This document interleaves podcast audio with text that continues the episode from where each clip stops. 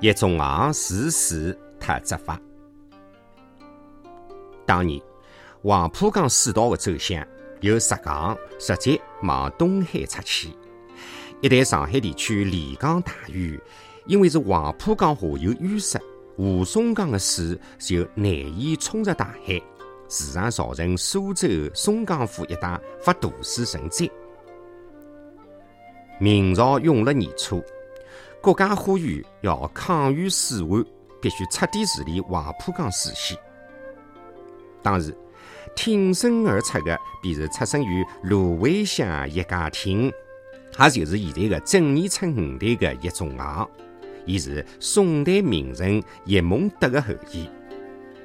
当初叶梦得的孙子宋穆泰学生叶礼拾船来到新庄镇之后，又船队到了浦东。夏季的一天，叶宗昂。以资深身份上书朝廷，主张开挖范家浜，接通大黄浦，汇入吴淞江，实现江浦合流，以增强水势，冲袭入海，以防再发水灾。朝廷采纳了伊的意见，并命伊跟随户部尚书华元吉治理黄浦江水道。第二年，华元吉叶宗昂组织水利大军。引太湖水进入了刘家港、白毛港，又驶进吴淞江、大黄浦、赤溪浦，并开通了南北走向的范江浜，使黄浦江下游水系畅通，消除了水害。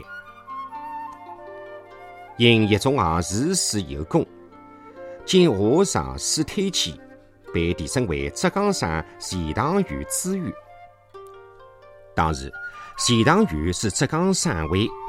徭役繁重，才子好问，可以花一点钞票逃避；而百姓呢，则备受徭役之苦，大家是怨声载道。叶宗昂上任之后，便首先是修订役法，规定按人口分成结役两批，轮流迁役。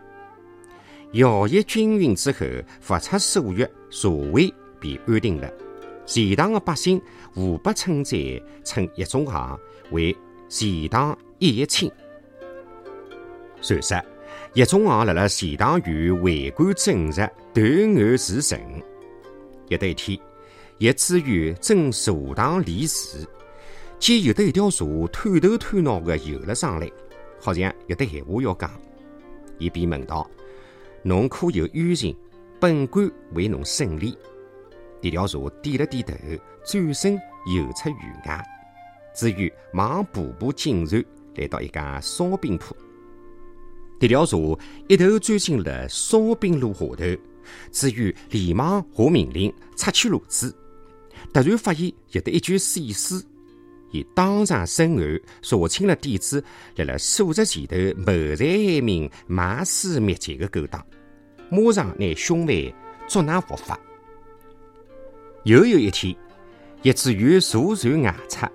突然，船被阻辣辣江中，到船尾一看，见一个死尸挂辣辣大腰，身浪向还绑了一块石头。至于立即查探，十几块就缉拿了凶犯，大家侪佩服伊断案除神。朝廷晓得伊个政绩之后，将信将疑，按出使周兴以官封年金著称，外号蓝面寒铁公。一天，趁中昂离衙门外出，悄悄地上门查看。可是查了半日，见衙门里向清贫如洗，只有竹箱里向发现一包太湖鱼脯。周兴深为伊清廉所感动，便拿了这些鱼脯走了。第二日，周兴特意设宴款待叶子玉。至于不敢领受，周兴就讲。台子浪向摆了海个是侬屋里向的鱼脯啊！两位知己便开怀痛饮，一醉方休。当天夜里向，周兴下令动用三品霓裳为伊送行。叶宗昂再三推辞，周兴决意要如此排场，讲侬为官搿能样子清廉，理当受迭个三品的待遇，还客气啥？伊硬是隆重的送叶子玉。回到屋里。